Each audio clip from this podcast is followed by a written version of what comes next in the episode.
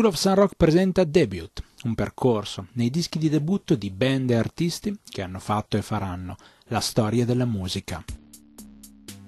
Debut, nuovo episodio, nuovo ciclo siamo sempre noi a condurlo, ma siamo qua per parlare di album. Una cosa abbastanza complicata nel 2021, ma noi ci proviamo seriamente, proviamo a farlo con il nostro stile.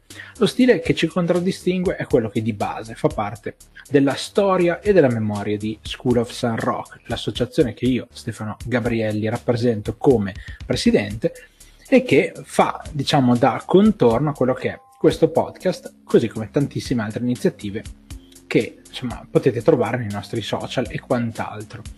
Non sono da solo perché gli album sono difficili, perché parlarne è comunque una situazione complicata da soli, si può essere magari di un solo avviso, non vedere le cose nel modo giusto e corretto.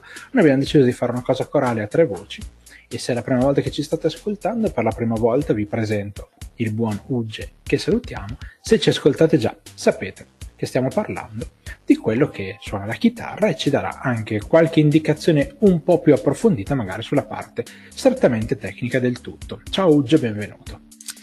Ciao Stefano, ciao Paul, ciao agli ascoltatori e ascoltatrici di, del nostro podcast, podcast, volevo dire Spotify, podcast, eh, School of San Rocco, ho messo tutto insieme, ho fatto un mashup, so che ci piacciono i mashup anche, qua di casa, e, mh, mm, torniamo per questa nuova puntata con eh, gli album di debutto nel, nel, ciclo che ci vede in mezzo alla cosiddetta scuola genovese, ok? Quindi eh, spero che siate pronti, soprattutto a livello di cibo, con uh, la focaccia, con uh, tutto quello che riguarda Genova. Due bricioli in croce del croissant di stamattina, perché non si sa mai che avanzi a Genova qualcosa. E so che avete vicino molti di voi il vostro amico preferito d'infanzia, che è il Gabibbo. Besughi! Quindi passo la parola al mio collega rimanente. Ciao ragazzi, mi sento un po' in imbarazzo per questo momento dopo, in dover intervenire dopo il Gabibbo. E, beh, come ha già detto anche Uge, eh, parlerei iniziamo questa settimana a parlare del miniciclo de- dedicato alla scuola genovese, per, se vogliamo chiamarla così, quindi dedicata ai cantautori provenienti da Genova. E iniziamo con il, il primo album, quindi, allora, il primo album più o meno, beh, poi eh, spiegheremo perché, di Fabrizio De André, datato 1967, che si chiama molto semplicemente Volume Primo. E... Se diamo volume primo siamo sicuri, vero? Non volume 1, perché abbiamo trovato dappertutto che c'è l'1 con z- la O in alto, quindi è primo per forza. Esatto. Avevate dubbi voi? Perché io avevo molti dubbi inizialmente. Uh, sì, però poi anch'io ho fatto lo stesso ragionamento dopo aver visto il titolo, quindi ho detto, beh, volume primo.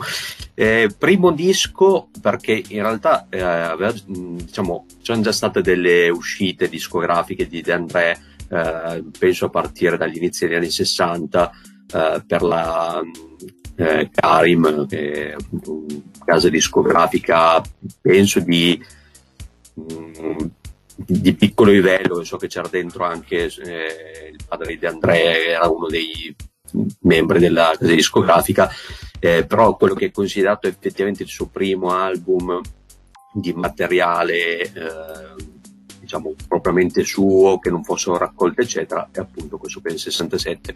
E quindi ci siamo basati anche su quella che è indicata nella discografia, anche su Wikipedia, come il suo primo album vero e proprio. Quindi questo. Direi, no, direi un buon modo. La Blue Bella Records. Direi un buon modo per iniziare il ciclo dei cantautori genovesi per tante ragioni, una delle quali è sicuramente la grande popolarità di De André. E quindi qua voglio andare un pochino a um, costruire la prima parte del ragionamento riguardo questo album perché essenzialmente la popolarità di De André lo precede e sicuramente io non ho memoria della mia vita senza la conoscenza quantomeno di nome di De André. Da quando ho avuto un minimo di, di, di raziocinio e in casa mia mia madre ha sempre ascoltato le canzoni di De André abbiamo anche in casa una foltissima raccolta di album, eh, di situazioni. Inoltre, diciamo, farcita a un certo punto da un'uscita di un cofanettone gigante che conteneva tantissimi album e un libricino che spiegava alcune cose, insomma, ne, sostanzialmente potremmo dire che ogni anno si prova a speculare un po' di più su quello che si può guadagnare dal, da, da, questa rapa da spremere che ormai è la memoria di De André. Però c'era comunque tanta roba valida, tanta roba interessante. L'aspetto principale è che già da questo disco si capiscono subito le intenzioni di De André, che sono intenzioni semplici, raccontare storie, raccontare delle storie molte volte autoconclusive. La prima cosa che si vede è che il tipo di umili, chiamiamoli così, a cui si riferisce la maggior parte di questo album è diciamo l'insieme degli umili che in generale verranno trattati da De André. Quindi dichiarazione di intenti abbastanza diretta, abbastanza riuscita, la qualità è innegabile sotto tanti punti di vista, però se io vi dicessi sentito questo, sentiti tutti, non sentitevi presi a male, però diciamo che è più bello e, e, e arriveremo poi anche a questo tipo di giudizio, è più bello ascoltare De André a spot, quello che vi interessa, quello che vi piace, piuttosto che andare a prendere l'album e ascoltare questi 30 minuti, per esempio, che abbiamo ascoltato noi su Spotify, è presente una versione, poi ne parlerete probabilmente voi in modo più approfondito, leggermente diversa da quella che era uscita in originale, però sta di fatto che 30 minuti di André fatti così eh, potevano essere sostituiti da 30 minuti di André di canzoni o che si conoscono o che non si conoscono ma da scoprire, però sparse per la discografia. Ascoltare un album è un po' pesantuccio. E su questo vorrei chiamare in causa Ugge, soprattutto per il fatto che magari anche lui da tanti anni conosce il personaggio di Andrea e capire un attimino qual è il suo excursus, eh, se lo conosceva solo da un punto di vista del nome, che credo che quello sia innegabile cioè per tutti, e invece quando lo ha scoperto musicalmente. Beh, credo senza fare autospoiler che in realtà delle, dei personaggi che andremo ad esamina, esaminare, diciamo, nella scuola genovese a mani basse eh, sì, Cristiano, eh, già mi stavo, mi stavo fregando qua. Eh, Fa, eh, Fabrizio De André sia quello più famoso, sulla bocca di tutti. Sicuramente anche gli altri sono famosi, tanto, uno probabilmente senza andare sul nome è appena sotto, siamo lì, però De André è, diciamo che lo senti nominare un po' come Lucio Battisti, però se per Lucio Battisti anche lì non ho conoscenza minima della discografia. Sarebbe bello un giorno parlare di Lucio Battisti, vabbè, excursus. Ma le canzoni entrano in casa, sono sempre entrati in casa in un certo modo. Ad esempio, in casa mia in realtà Fabrizio De André non c'è mai stato più di tanto. Da qua a dire e via, la buttiamo subito dentro, Bocca di Rosa, il pescatore, sì, ok, ma una conoscenza anche minima di De André no, seppure il nome sia sempre presente, sentir nominare lui, la sua seconda moglie Dorighezzi, il figlio Cristiano appunto ehm, e così via. Però nel, nel, mio piccolo, ad esempio, non ho minimamente cultura di De André. So, ad esempio, di miei coetanei, miei colleghi che hanno un amore smodato per De André, cioè comunque persone della mia età che conoscono molto meglio di me De André a livello cantautorale, perché magari fa più parte delle loro radici anche a livello familiare. Personalmente, e l'ho scoperto ora, tempo fa avevo provato a dire, to, sento un disco di De André per sentire qualcosa. In realtà, dal mio essere probabilmente musicista, mi sarei forse più dovuto approcciare, non so, al classico De André e la PFM suonano assieme i pezzi. Forse mi avrebbe dato qualcosa, soprattutto a livello di arrangiamenti, ok? E anche di quello conosco qualcosa, poi magari ritireremo fuori. E in realtà avevo cercato un po' come facciamo per i dischi, eh, anche noi nei nostri, nei nostri, podcast, qualcosa che fosse considerato molto importante per De André, ho preso involontariamente l'ultimo album che Anime Salve, che è quello con la bambina sulla copertina, che contiene tagliato, non so, Dolce Nera, che ha dato il nome alla cantante Dolce Nera, che è un disco di war music che ha già più di 20 anni, quasi 30 anni, ehm, è del 96, però involontariamente l'ultimo disco, ma non ho mai esplorato la discografia di De André, cioè conosco i pezzi strafamosi, ma non, non saprei citare i testi bene. Ehm, non ho mai esplorato la discografia, quindi poter ascoltare in realtà il suo, consideriamo, primo disco di inediti, diciamo, eh, considerato, è stata una cosa che ho preso il volo e sono stato contento di questo perché effettivamente per me è molto difficile non tanto l'italiano, paradossalmente siamo difficili l'italiano, sì, per noi è difficile l'italiano perché siamo principalmente incastrati in musica anglofona e quindi anche sentire delle canzoni nella nostra lingua è difficile, paradossalmente, ma soprattutto siamo abituati anche a vedere molto il lato musicale, ok? Il lato musicale e non soffermarci sui testi. Qua ce l'eravamo, ce l'eravamo eravamo detti prima della puntata, sarebbe stato molto importante parlare più della, dell'apporto lirico, ok? Di De André. Non è che della parte musicale ce ne dimentichiamo, però è nella nostra lingua, le frasi scelte dicono molto è cantautorato, è importante parlare di questo. E diciamo che l'approccio per me è stato difficile, soprattutto il primo ascolto, però con gli ascolti successivi qualcosa è venuto fuori, quindi poi adesso andremo nel, nel dettaglio dopo che avremo sentito anche il parere del, del buon Paul, che magari ci dirà qual è stato fino ad oggi il suo rapporto con, con De André. Sì, sì, voglio sfidare Paul, anche lui deve dirci se lo conosceva ancora prima di nome che di, che di fatto.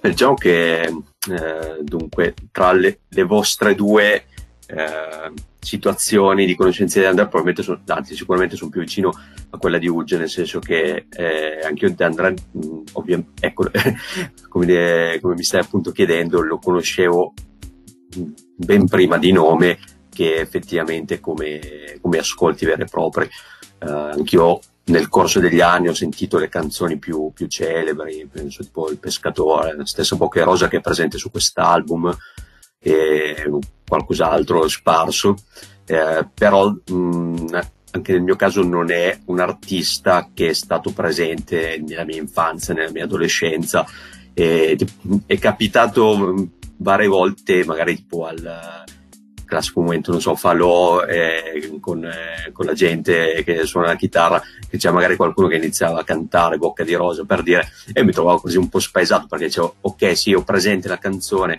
però ho talmente così poca conoscenza che c'è tutti quanti che la cantavano e io, mm-hmm, ok, va bene, però ammetto che lì è più colpa mia che degli altri sicuramente perché eh, d'altronde cioè, De André è talmente famoso che fa- il suo nome lo precede ancora più che come musicista un motivo ci sarà. E, mm, quindi diciamo che è stata una buona occasione per effettivamente andarmi ad ascoltare un disco per intero poi appunto magari eh, ecco, non conoscendolo tanto eh, magari quello che ha detto Stefano può essere effettivamente vero quindi magari appunto andare ad ascoltarsi brani sparsi, penso magari a un uh, This is uh, Fabrizio De André su Spotify potrebbe essere un'opzione valida in questo caso. Uh, e poi sull'album, eh, magari adesso ci sarà modo di parlarne. Eh, effettivamente non mi aspettavo che tipo Poche Rosa, che penso sia il suo brano più famoso, tra i primi due o tre, fosse già sul primo disco, quindi è già almeno l'inizio che cioè inizio carriera, album di debutto, ce lo ascoltiamo, vabbè, almeno già un minimo di coordinate di cosa stiamo ad ascoltare. E probabilmente dal poco che ho letto eh, riguardo alla figura di André, probabilmente già le tematiche affrontate qui mi sembrano effettivamente rispecchiare quello di cui si parla eh, quando si parla di André, appunto quello che dicevi anche te Stefano, nel parlare degli ultimi, degli umili eh, della società in un certo modo, si nota anche un certo sberleffo verso l'autorità e queste cose si notano già in questo primo disco, quindi mh, mm, poi magari appunto vengono approfondite, vengono sviscerate in maniera diversa anche nel, nella discografia successiva. Se magari per i fatti miei ci sarà modo di andarmi ad ascoltare qualcos'altro. Io penso che mh, mm, De Andrea abbia fatto sostanzialmente un'opera molto simile a quella che si faceva all'epoca, cioè la costruzione di canzoni e poi arrivata alla, alla possibilità le ha unite per fare il primo disco. Nulla di, nulla di male, nulla di nuovo. Ci è già capitato altre volte di parlare di dischi quasi antologici del, del, dei primi lavori per arrivare al primo album. Farà degli album che sono da ascoltare completamente. Eh, mi viene in mente ora il titolo dell'album in questo momento mi sta sfuggendo e mi rammarico tantissimo di questa cosa. eh, che va a prendere sostanzialmente le, le Canterbury, mm, no, non le Canterbury Tales, sto sbagliando, quello mh, mm, eh, de, de, dei morti, non mi sta venendo in mente come si chiama, di, di quel cimitero dove c'erano tutti i personaggi. Eh, adesso ho un lapsus, poi lo vado a cercare mentre poi parlate voi di qualcosa. Quindi in generale ci sono degli album che hanno, che hanno quel, quel tipo di sentimento no? quasi a blocco Creuza de Ma per esempio, oppure altre cose di, di, quel tipo. Però su questo album e alcuni altri album in particolare, eh, quelli diciamo della prima fascia, direi che l'idea totale è di avere proprio delle storie che vengono raccontate in un certo qual modo. C'è un'altra particolarità di De André che non è da buttare via, il fatto che comunque la maggior parte delle musiche che lui ha interpretato non fossero musiche proprie. Forse nessuna è proprio musica propria, se proprio devo dirla tutta. È una cosa di cui non sono ferratissimo. Uno dei motivi per cui scherzando dicevo, eh ragazzi, prima di iniziare a registrare, questo è un podcast che facciamo in 20 minuti poi a casa, è perché è talmente vasto eh, quello che c'è da dire su De André che noi possiamo stare qua 5 ore e non grattare nemmeno la più piccola postilla rimasta fuori dalla superficie più alta della vita dell'uomo, della costruzione di De per cui, per cui diventa ridondante parlare del nulla. È questo che farà scendere il numero di minuti, no? Uh, ci concentreremo probabilmente d'ora in poi su questo album più che su cose, tematiche più grandi. E questo album è un album antologico, ehm, quindi da qui partiamo. Non sarà l'unico, non sarà l'unico tipo di album che farà De André, però sicuramente questo lo è. Il fatto che ci siano dentro già dei pezzi da 90 deriva dal fatto che comunque eh, erano periodi, erano momenti in cui le tematiche che affrontava De André erano comunque tematiche abbastanza sulla bocca di tutti e, mm, lui ne parlava in un certo modo e non aveva timore di parlarne all'interno delle canzoni. Via del campo si parla di questa proposta di matrimonio alla prostituta. E, c'erano tante persone che affrontavano il tema delle prostitute nella propria vita. Prostitute non erano viste come oggi donne sfruttate di strada, cioè c'era tutto un concetto diverso eh, dietro al discorso della prostituzione e ci si innamorava. Eh, prima si citava gli altri cantautori genovesi, c'è un famosissimo cantautore genovese, Gino Paoli, una delle sue canzoni principali, Il cielo in una stanza, parla di un bordello e dell'amore per una prostituta, di, dell'andare con questa prostituta che gli faceva dimenticare, no? Le, questa stanza non ha più pareti ma alberi infiniti. Cioè, però era una prostituta. Stiamo parlando veramente di un certo tipo di messaggio super, super, super veicolato dal, da, da, da, chi non ne voleva parlare, quindi se tu ne parlavi ti guardavano come se tu fossi un cretino o comunque come ti permetti di parlare di certi temi, lui ne parlava nelle canzoni, canzoni disponibili, ascoltabili in radio, cambia, cioè alza molto il livello del, delle discussioni, rimane molto lì. Quello che ho sentito è sostanzialmente un purpurri di, di canzoni che parlano quasi dello stesso posto, quasi dello stesso quartiere. Ho sentito un disco molto poco internazionale, poi andando a leggere due note è molto Genova, molto molto Genova questo album. E parla proprio di Genova, di, di, di, la mentalità, il modo, cioè molto provinciale da un certo punto di vista come disco, non è certo aperto a tematiche per tutti, è ovvio. Eh, l'uomo che si innamora della prostituta c'è pieno, ma come l'uomo che si innamora dell'amante, come l'uomo che si innamora de, de, della nipote da parte di, di, de, della famiglia del, della moglie, cioè nel senso tutte queste realtà esistono, se ne può parlare, se ne può cantare, lui lo faceva con un certo tipo di caratura intellettuale molto molto alta, con parole mai a caso, con espressioni sempre molto, molto interessanti e poi un punto di forza per quanto mi riguarda il tipo di voce. Mi piaceva molto la voce di De André. Credo fosse calda ehm, e, e, e, non necessitasse di tanti ghirigori tecnici. Fosse proprio la commistione che c'è tra la parola e il come veniva detta. Più importante dell'evoluzione canora. che magari oggi è più importante per altre ragioni e chi non ce l'ha si fa, si fa aiutare da un vocoder di merda. Quindi sostanzialmente ecco, questo è un po' quello, quello che ci vedo io. Uge, una panoramica del, de, di questo album così, più o meno come ho fatto io, magari poi vuoi toccare altri tipi di argomento, però una panoramica del disco volume primo? Beh, due, due facts subito. Uno, citando Gino Paoli, mezzo spoiler, spoiler alert, ve lo dico, che è l'unico ancora vivo di, di, di, di quelli di Genova che, che, che, che, forse andremo a toccare. Alla sua età, però, ancora vivo. Salutiamo Gino Paoli e, e i borderò della SIAE. Ma detto questo, l'altra cosa che vi volevo dire, un po' per abbassare il, tono, anche datemi il momento pagliaccio, cabaret sempre ma il volume 1 dei, dei giornalisti sarà ispirato come titolo a, a De André? No, perché spero di no. No, però il volume 3 degli Slipknot sì. Ah, ok, ok. L'antologia, ok, quindi sì. Ecco, questa è una cosa interessante. Allora, il mio ascolto, il mio primo ascolto è stato, vabbè, dura una mezz'oretta, quello che mi aspettavo in realtà, mio more of the same, tutte le canzoni, cioè è quello, è un blocco unico di canzoni.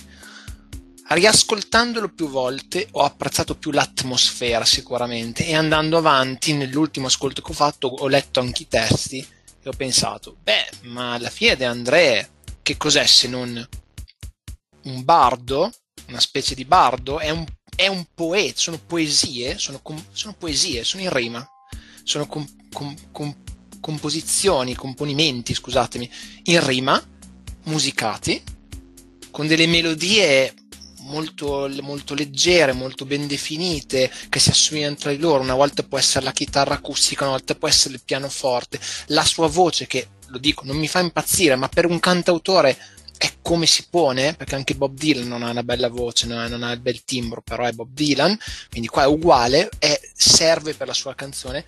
Mi è arrivato di più il messaggio con gli ascolti successivi. Obiettivamente la forza delle parole qua è, è tanta, ok? Cioè, il consiglio di Stefano di dare più ascolto ai testi che alla musica in sé, ripeto, non perché la musica sia brutta, ok? Ma perché qua sono veramente importanti le parole, quello che viene detto, che poi sì, do ragione a Stefano, ci porta in quella realtà di Genova e lo fa molto bene, e che poi fosse appunto l'insieme di brani eh, messi apposta uno dietro l'altro per far uscire il disco in questo modo ci sta, ok, visto le proposte musicali anche dell'epoca, però arriva quello, arrivano, arrivano molto alcuni testi, cioè ti portano abbastanza, come diciamo noi un po' all'anglofono, in un certo mood, ok? Credo che sia un tipo di ascolto che fatto magari in determinate giornate possa rendere molto, ok? Anche se secondo me eh, tirato un po' all'eccesso può diventare molto, molto scuro, no? Cioè è, è abbastanza è, opprime anche in un certo senso una cosa del genere, perché appunto i temi trattati non sono da poco, quindi immagino appunto a fine degli anni 60 anche il discorso ho letto qualcosa della censura, del dover cambiare determinate frasi, sappiamo che cantatore mi viene in mente un altro che conosco poco, ma non le andava di certo a dire che è Guccini, se non, usci- se non sono sempre usciti con determinate espressioni molto colorite. E anche qua ci sono delle espressioni molto dirette, dritte al punto, sulle forze dell'ordine, anche quelle cambiate, sulla religione, sul rapporto con la religione di De André, ok? Su appunto il mondo di Genova dei vicoli, eh, delle prostitute, degli ultimi, della, insomma, di quello che, che, che, ci viene fatto vedere, non so, vicino al porto, come si parla del porto di Genova, determinate viuzze, e gli odori, cioè è, è, è quello, no? E quello riesce perfettamente. Poi so, se la discografia effettivamente cambi, quello appunto non lo so, eh, bisognerà dovrò, dovrò vederlo, come detto, Anime Salve è tutto un altro tipo di disco, ovviamente siamo 30 anni dopo, è una roba completamente Word, ma come già citato Battisti ha fatto altre volte, mettendo degli altri suoni, probabilmente si, si, si prestava anche De André. Però qua a livello cantautorale la proposta è ben definita. Io personalmente l'ho apprezzato di più con gli ascolti. ovvio, lo dico già ora, non è che andrò a ascoltarmi tutta la discografia di De André. Credo che De André purtroppo cade in quelle cose, viene da dire purtroppo, di quelle persone che dicono, eh, ma io ascolto De André, e lo fanno un po', sapete, avete presente i meme col monocolo e il bastone, no? Cioè, come se fosse dovuto poi un po' riverirli perché ascoltano De André, cioè come se ti ponesse su, come se fosse il Baudelaire di, di di sto di, cazzo. Di sta cippa, non sapevo come dirlo, scusa. Però nel senso, eh, è comunque, se vogliamo dirlo, è uno del popolo. Cioè, loro lo stesso mo- modo di come ascoltiamo Dylan o Bruce Springsteen. Cioè, parla di persone del popolo.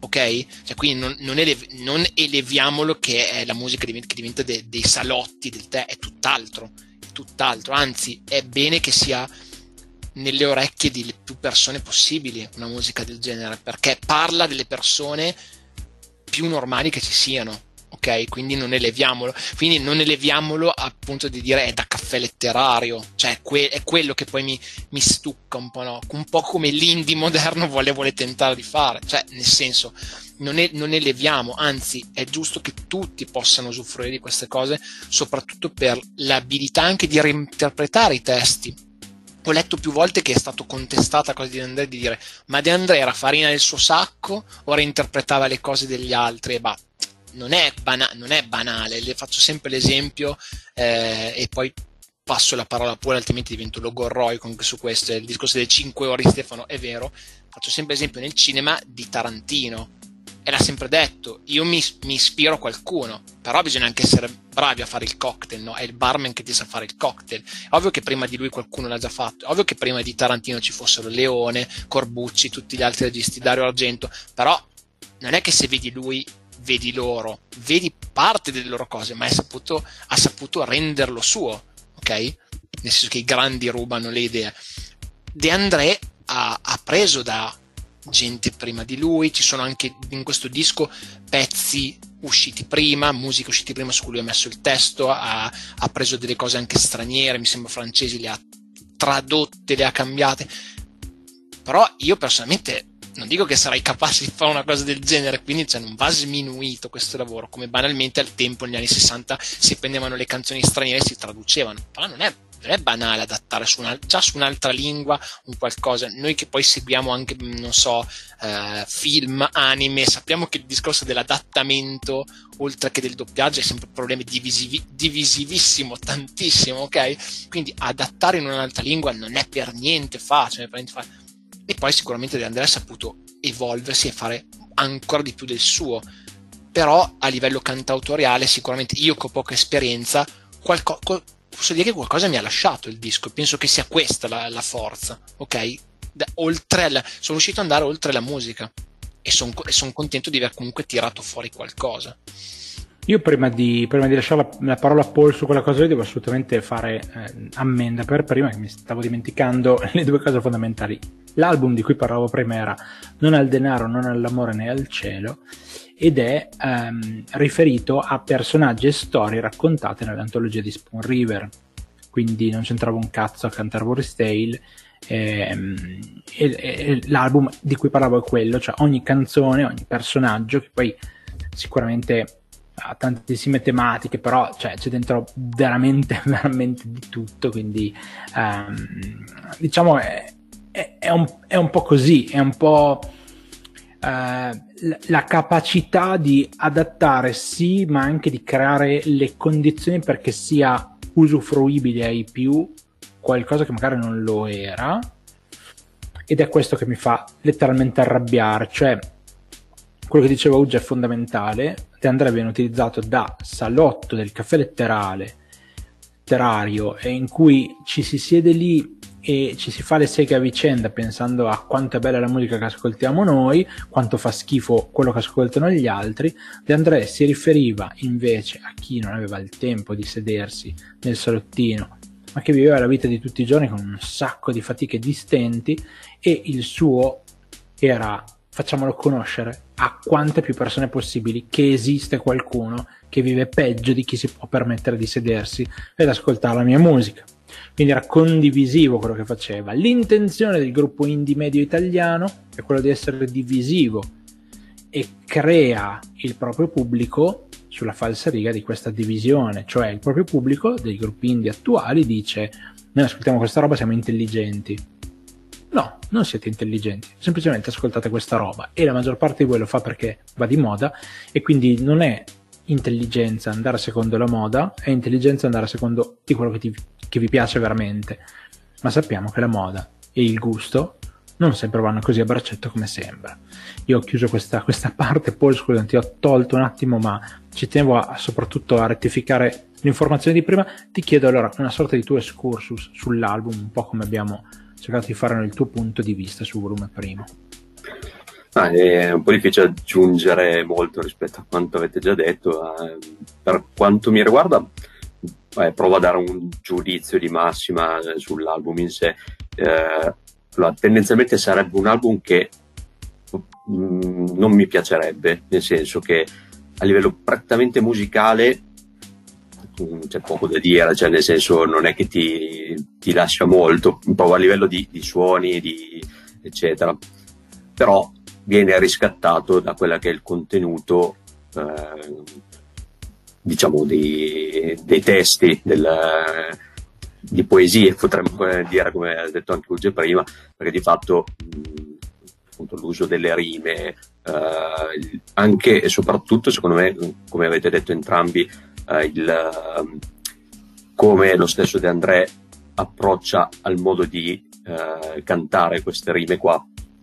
Probabilmente il fatto di essere stato il concetto stesso del termine cantautore il fatto di essere l'autore e il cantante di ciò che scrive gli permette anche di interpretare come meglio lui crede ciò che, sta, ciò che ha scritto su carta e questo fun- secondo me funziona molto bene e, e, quindi l'album diventa quindi godibile nonostante per me sia un, un fattore negativo il contenuto prettamente musicale eh, e quindi devo dire che mi ha, mi ha abbastanza convinto certo c'è qualche canzone che mh, mm, funziona un po' meno, cioè più che funziona meno, mi è garbata meno, perché comunque per funzionare funzionano tutte.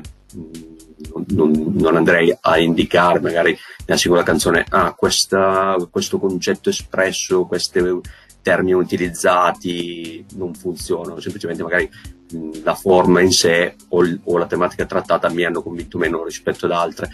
E ho trovato anche interessante il fatto che eh, non sia un album eh, diciamo monotematico, monotono, perché comunque si va dal pezzo, cioè la prima canzone che eh, presumo, forse avevo anche detto qualcosa, sia dedicata a Luigi Tenco, parla dei, dei suicidi e qui anche entra in, eh, entra nel discorso anche il come magari Fabrizio De André eh, vedeva la religione cristiana, cosa che poi affronta anche nell'altro pezzo dedicato proprio alla figura di Gesù e ne parla in una maniera eh, non esattamente da credente cristiano, eh, appunto la figura di Gesù come un uomo, però speciale nel, nel, nel suo essere uomo per eh, l'amore che riusciva a provare verso gli altri, per il perdono che dava verso gli altri, che definisce un, un aspetto non umano, riuscire a perdonare in questa maniera gli altri, eccetera.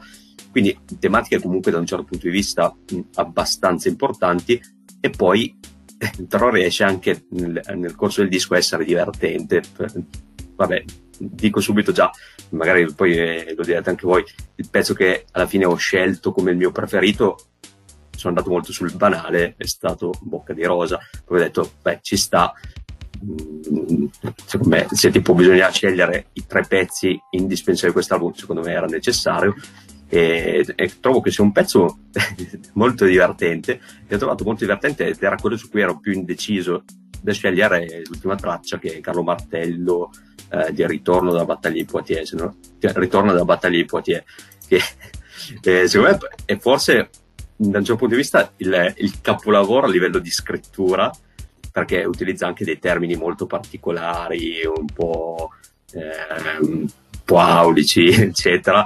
Eh, tra l'altro buttandoci dentro poi a un certo punto questo linguaggio molto scurrile, molto eh, terra terra, anche qui parla delle prostitute ma in una maniera molto, molto divertita, eh, prendendo anche qui per il culo la, la figura autoritaria che in questo caso è il re E, però appunto Bocca di Rosa anche da questo punto di vista eh, tratta comunque una tematica mm, cioè, eh, non proprio leggerissima, però lo fa con divertimento e divertita anche.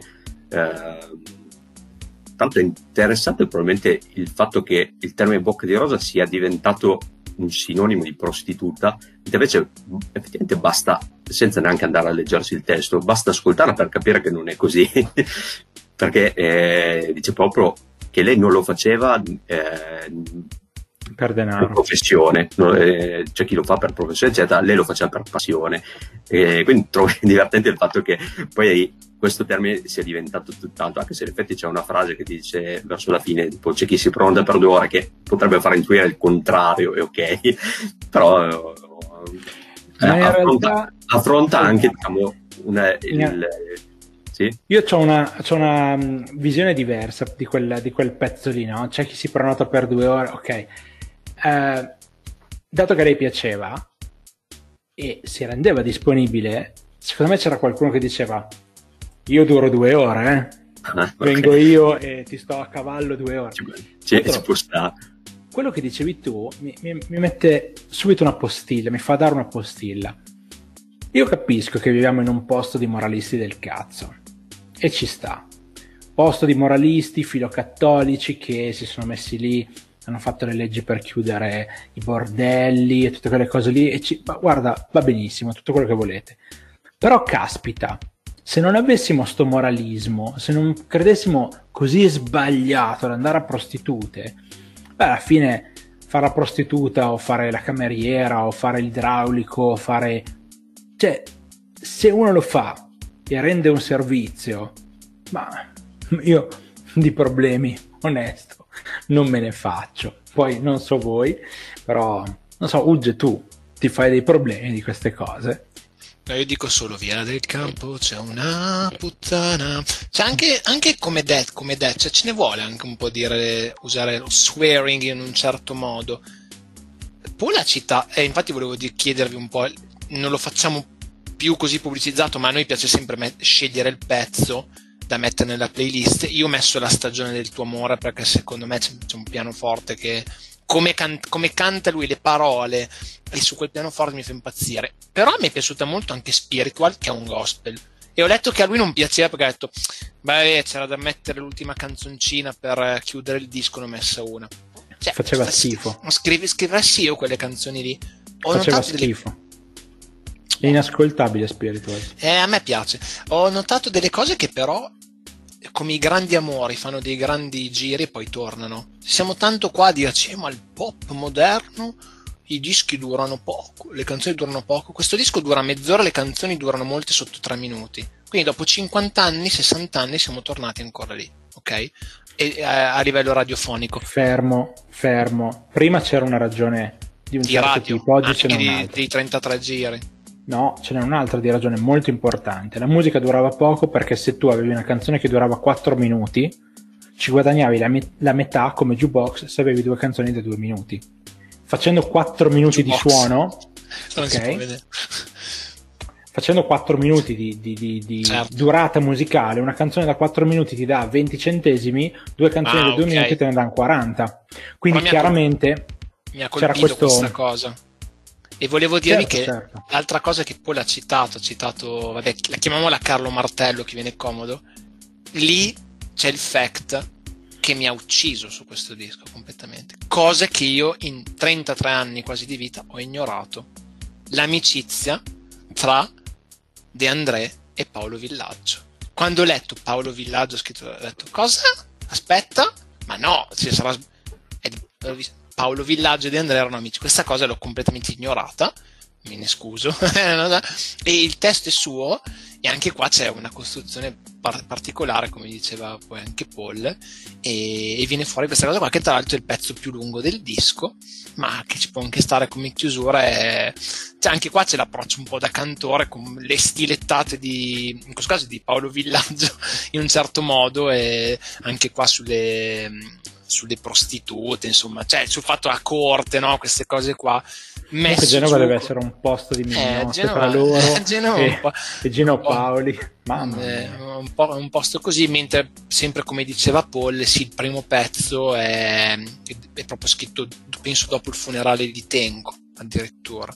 Addirittura nel funerale di Tenco cita Wikipedia ho letto adesso ma non lo sapevo. Scusa poi se abbiamo però interrotto mi sa Uh, in realtà ormai ho perso, non so cosa stavo dicendo. Però allora posso farti una domanda?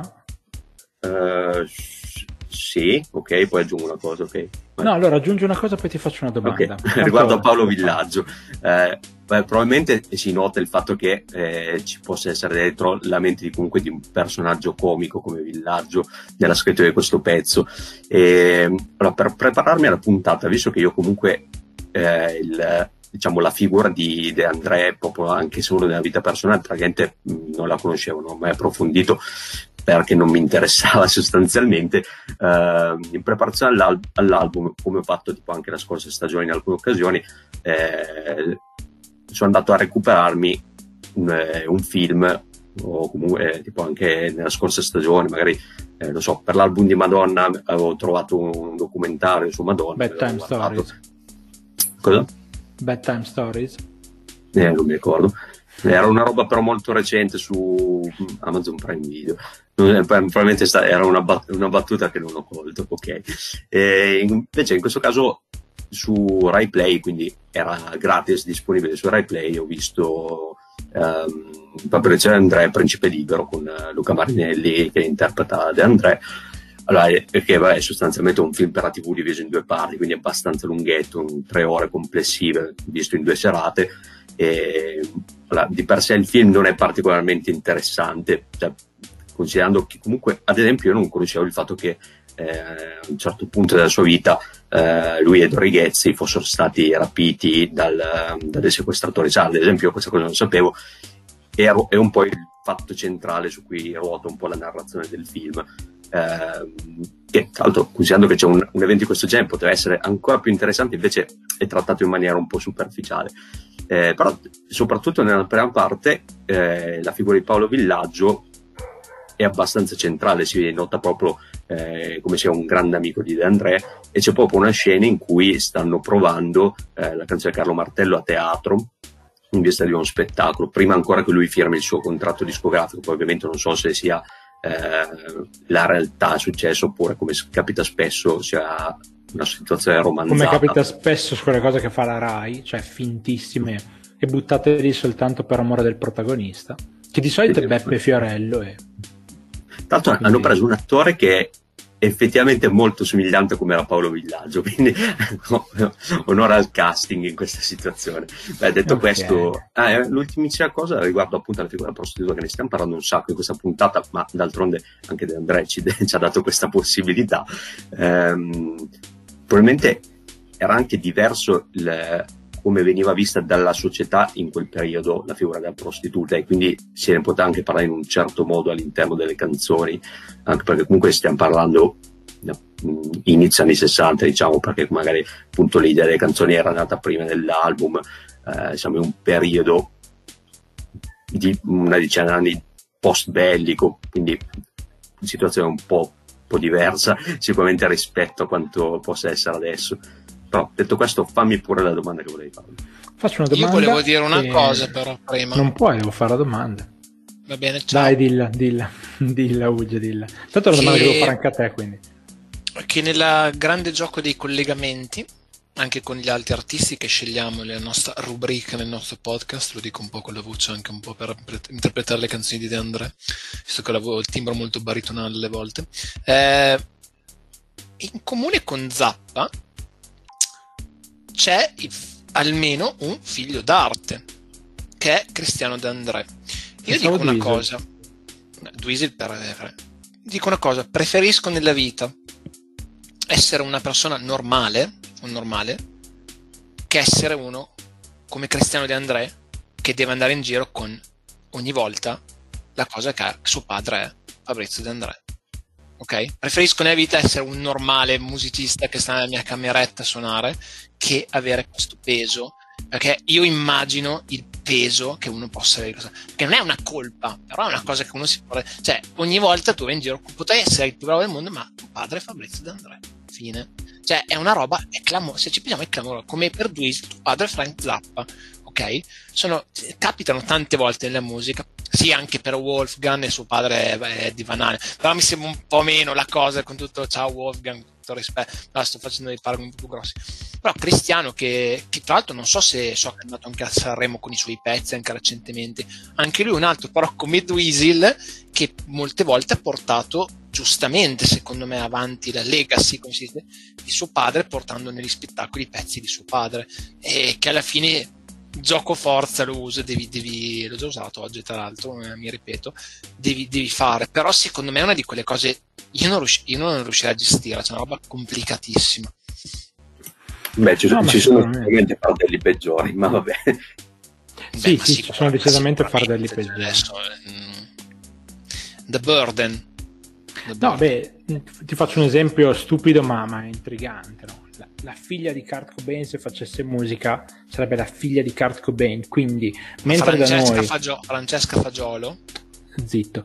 E mentre noi eh, abbiamo non so De André appunto beh Dweezil abbastanza perché Zappa è arcinoto ma non è stato un idol per una generazione intera come lo è stato Kurt Cobain. E essere la figlia di Kurt Cobain e fare musica oggi significa essere sotto la lente ingrandimento dal Bangladesh al Botswana al Benelux a qualsiasi, cioè, qualsiasi posto dell'universo. Sei riuscito a dire anche... tre stati con la B? Benelux Beh, non è Benelux uno stato. non è proprio uno stato però. Eh, ma Bangita sì. potevi dire però. Non è uno stato. Non è uno stato no no? Eh, da, dal, dall'Alaska al Perù, trallallero trallallù, sostanzialmente è complicatissimo. No, volevo fare una domanda a Paul, ma in realtà volevo fare anche una domanda a, a Uggia a questo punto, perché mh, mm, ovviamente io, come vi dicevo inizialmente, sono partito da un presupposto completamente diverso dal vostro, avendo in casa qualcuno che ascoltava per tante ore alla settimana anche De André, tra gli altri.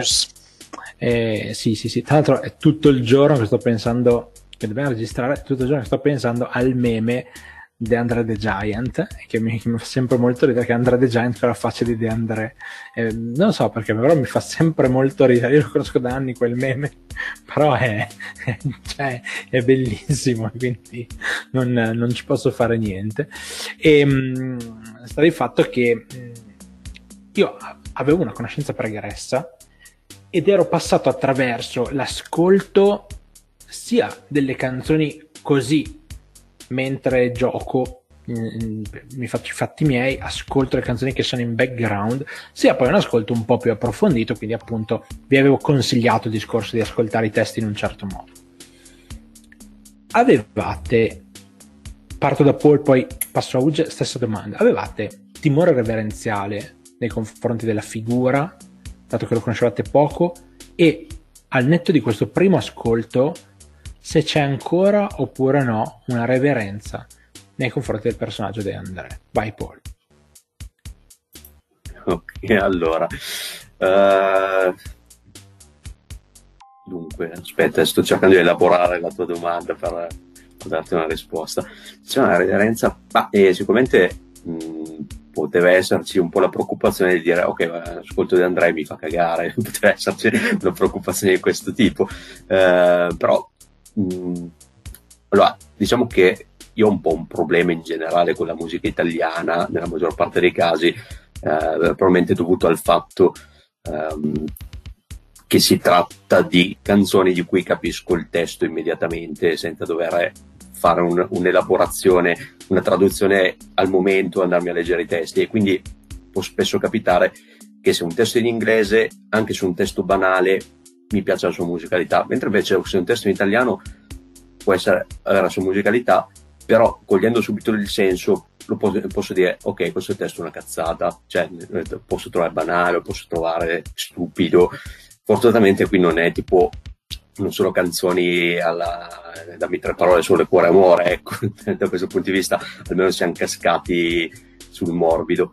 E, e, e come ho detto prima, il fatto che eh, a livello di testi sia un, un album davvero molto valido eh, anche solo appunto per, eh, per, come sono scelte le rime, perché ci sono anche delle rime che non sono affatto banali per quanto mi riguarda, e dà degli spunti interessanti e quindi da quel punto di vista eh, l'ho salvato e ho detto ok, eviterò di dire castronerie su De André per cui poi la gente mi sputerà addosso, quindi in questo sì.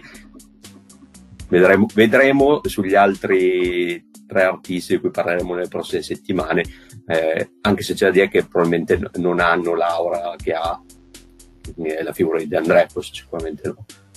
Vabbè, Quindi questo... per loro l'aura non c'è. Adesso mando via Ugge, mando ban... per bannare, sto per bannare. Eh, però non, par- non, parleremo di NEC, quindi... Esatto, esatto, esatto. Perché non è coetaneo e non è genovese. Ecco medici e, e soprattutto non, non, ha la bottiglia di, la, la, sua propria bottiglia la famosa bottleneck ascolta Ugge eh, per quanto ti, ti riguarda io però è bella è un po' da musicista no, era bella. brutta però eh, no allora Ugge al di là del meme di Andre the Giant era molto sicuramente... bello quando mi era arrivato anni fa è molto bello era molto Beh, bello è, è old but gold Old Clam- but Gold. Comunque, ragazzi, okay. clamoroso che uno che tra l'altro già lui si chiamava Fabrizio Cristiano De André ah, avesse chiamato suo figlio Cristiano De André e abbiamo detto poco fa che aveva un rapporto praticamente dato con la religione. Che, che, che bello, che bello, queste cose mi, mi fanno impazzire. Mm-hmm. Ok. E, ehm, quindi tu invece timore reverenziale e eventuale reverenza attuale dopo l'ascolto? No e no. Cioè, nel senso, perché devo avere, cioè, eh, mi aggancio al discorso di prima, cioè, non, mi, non, mi, non, mi, posso, per come sono fatto, porre in ginocchio ad adorare, ad adorare De André perché tutti mi dicono ah è De André non puoi dire nulla e, o, e, ora non ho la reverenza di dire è diventato il mio preferito mentre mi gusto non so un Glenn Grant, non lo so, una roba del genere, non lo so, sì. un Braulio, un Braulio, sì. non lo so. No, se la Braulio vuole mandarci qualcosa se lo tenga. Se invece Glenn Grant vuole non lo so, cioè cosa posso accompagnare? Un buon caffè, la focaccia genovese, come ci hai detto già altre volte. No, e... è il cappuccino con la focaccia. il capu- cappuccio. Ok, sto sbagliando. Fate sto sbagliando. Colazione, fa- andate a Genova e fate colazione, cappuccino e diciamo che, diciamo che però, a parte le battute, come ho già detto prima in uno dei miei interventi fiume, ho apprezzato di più il lavoro di Di André, cioè ho potuto capire, ecco, perché molti lo ritengono importante nella musica italiana. Obiettivamente c'è una sensibilità nei testi che è, interessante e merita, merita sicuramente. Detto questo, ai musicisti da fuori ve lo dico. Io sono un po' in un periodo anche un po' metal. Eh, qua c'è del minore armonico che, che vola potente vi potete mettervi. Io so già, qualcuno ci deve aver pensato a il metal neoclassico che incontra De André ed è una roba, boh non lo so, mi esplode il cervello da solo pensarci, però è molto metal De André se ci pensiamo, perché è molto celtico, medievale, le, le atmosfere, secondo me si traslerebbe perfettamente. Qualcuno ci avrà già pensato e io non potrò guadagnarci nulla da questa cosa. Andrò a cercare le varie cose. Però ecco, sinceramente no, sono contento appunto di aver approcciato però da qua a metterlo sul piedistallo non avrei neanche le competenze ancora ora da dire ah tutta la sua discografia ha scritto pagine di testi incredibili. Però è, è molto poetico quello che si fa. Noi anche che bazzichiamo un po' anche nel rap un po' più old school ok? Cioè è, è bello invece legandosi al discorso di Paul che capisco la sua cosa dell'italiano cap- arrivo subito al significato, mi può piacere immediatamente o meno, però un po' come nei pezzi hip hop, no? Dove la costruzione delle rime, e qua c'è una costruzione che è quasi poetica, ok? Rhythm and poetry, rap. E qua alla fine è poesia, cioè è veramente sono delle poesie messe in musica, sono delle, delle scelte proprio anche di... Che, che, mi riportano quando, quando tutti studiavo, studiavo, studiavamo le, le poesie, no? Proprio, cioè proprio si, si possono anche, ecco, si possono anche prendere come esempi di poesia. Cioè adesso qua non è che sto dicendo va messo vicino a Fabrizio De Andrea Ungaretti ad Annunzio, cioè, però diamo, diamo a Cesare quel che è di Cesare, la musica ha anche questa parte qua. E che... Io sicuramente D'Annunzio non lo metto vicino, superiore ad Annunzio però. De André superiore ad Annunzio. De André superiore ad Annunzio. Decisamente. Oh, ok. Vabbè, è un crossover incredibile. Eh, magari faremo, faremo, una roba tipo Marvel Cinematic Universe, ma un crossover di incroci di epoche tra i cantautori e i poeti, come quando Ungaretti leggeva, mi dicevano in televisione le cose. Ehm, e, e, e, e parlava, io non c'ero ancora, probabilmente non esistevo su questa terra da qua, come ho detto prima, per chiudere, ad approfondire di tanto discografia, non lo so, però mi piacerebbe appunto sentire eh, la rivisitazione con la PFM dei suoi pezzi. Ovviamente ho avuto la fortuna di suonare qualche cosa dal vivo, ad esempio The Fisherman, il pescatore. E, mm, tra l'altro, per questo volevo fare io una domanda a Stefano. Ora che siamo ancora in periodo Covid è difficile, ma ritornando con i tuoi saggi, chi ti conosce sa che fai con eh, School of Sarocchi saggi, anche poter insegnare ai ragazzi. Ti piacerebbe che qualcuno venisse un giorno a dire ti voglio fare un pezzo di De André? Sì, mi piacerebbe molto, ma difficilmente sarebbe farina del suo sacco e quindi, e quindi è complicato. Non sempre ciò che impari da piccolo ti rimane, non sempre ciò che impari da piccolo è quello che diventa diciamo il tuo pane quotidiano da adulto e quindi se poi si perde qualcosa si è perso tanto, non poco. E purtroppo per, per la natura delle, de, delle, persone che stanno venendo ultimamente, tutte abbastanza giovani, e credo che sarebbe un po' prematuro. Uh, farei fare qualsiasi cosa, ad alcuni ho proposto anche di fare dei pezzi di De André in alcune circostanze, in alcuni casi, sono sempre andate molto bene queste cose, nonostante sia una differenza abissale tra ciò che magari ascoltano e ciò che è De André, però è catchy una volta che lo sai fare in un certo modo. È catchy, che bello anche con De André catchy. Io volevo invece lanciare anche un dissing per farmi odiare da tutti, però c'è da dirlo. Penso che abbia chiuso più rime De André in questo disco che l'intera trap negli ultimi anni. Assolutamente sì. E comunque eh, prima di tutti i trapper e dei rapper che dicono bitch a destra e a manca, la parola puttana in questo album c'è stata un sacco, un sacco di volte. Ragazzi, è il momento di chiudere. Eh, vi ringrazio per uh, questo, questo, spazio, questo momento dedicato al buon Fabrizio De André, partendo da Paul. Grazie Paul per aver partecipato. Credo ci risentiremo presto. Se vuoi anticipare quello che sarà il prossimo album, mentre ci dai la buona giornata, barra buonanotte. Dipende da quando ci ascoltano. Ok, beh, un saluto anche a voi, come al solito è stato bello poter parlare anche in questa occasione per un'oretta, anche se ci avevano detti da ah, durerà 20 minuti questa puntata, non c'è tanto da dire, e, però come al solito ci piace anche dilungarci un po'. E, saluto ovviamente i nostri amici ascoltatori, sia che ci ascoltino su Spotify, su YouTube, dove volete. Uh, e vi anticipo anche quale sarà il cantautore genovese, perché questo non è un mistero, della prossima puntata. Si tratta di Bruno Lauzi con il Lauzi, Lauzi, Lauzi, Lauzi. con il suo primo disco uh, del 1965, Lauzi al Cabaret. Oh, Quindi, eh, già, già il, il, titolo potrebbe essere qualcosa di interessante oppure di cui preoccuparsi. Quindi, Assolutamente sì. Grazie, grazie mille Paul. Ugge non dirci se già da adesso pensi che sia cringe il disco di Bruno Lauzi, non lo vogliamo sapere ora, vogliamo sapere tra una settimana. Intanto ti ringrazio per aver partecipato a questa puntata su De André. Grazie a voi, grazie per la chiacchierata, penso che sia stata interessante e abbia dato modo di partire in un certo modo col ciclo dei cantautori che si rivelerà, scusate, penso tutto interessante. Il disco di Lauzi vediamo perché anche lì è una, per me personalmente, lo dico già, sarà una, una scoperta. Penso di aver mai sentito un dischettiero di Lauzi, non so neanche quante siano le canzoni che conosco di, di, di Bruno Lauzi, che anche lui si è lasciato, come ricordavo prima. E Vediamo un po' cosa salterà fuori. Tra l'altro, penso che sia una di quelle cose che, grazie al buon Paul, abbiamo in forma comoda perché a suo tempo aveva fatto le playlist su Spotify. Penso andando a recuperare anche con i greatest hits, le raccolte. Insomma, c'è stato, un, c'è stato un lavoro e è andato a farci, a farci, le playlist. Quindi lo ringrazio fin da ora per lo, per lo sbattimento. E quindi ci vediamo con um, Breakdown, Screaming e, e, e, e Metal con Bruno Lauz e il cabaret, sicuramente. Ciao a tutti.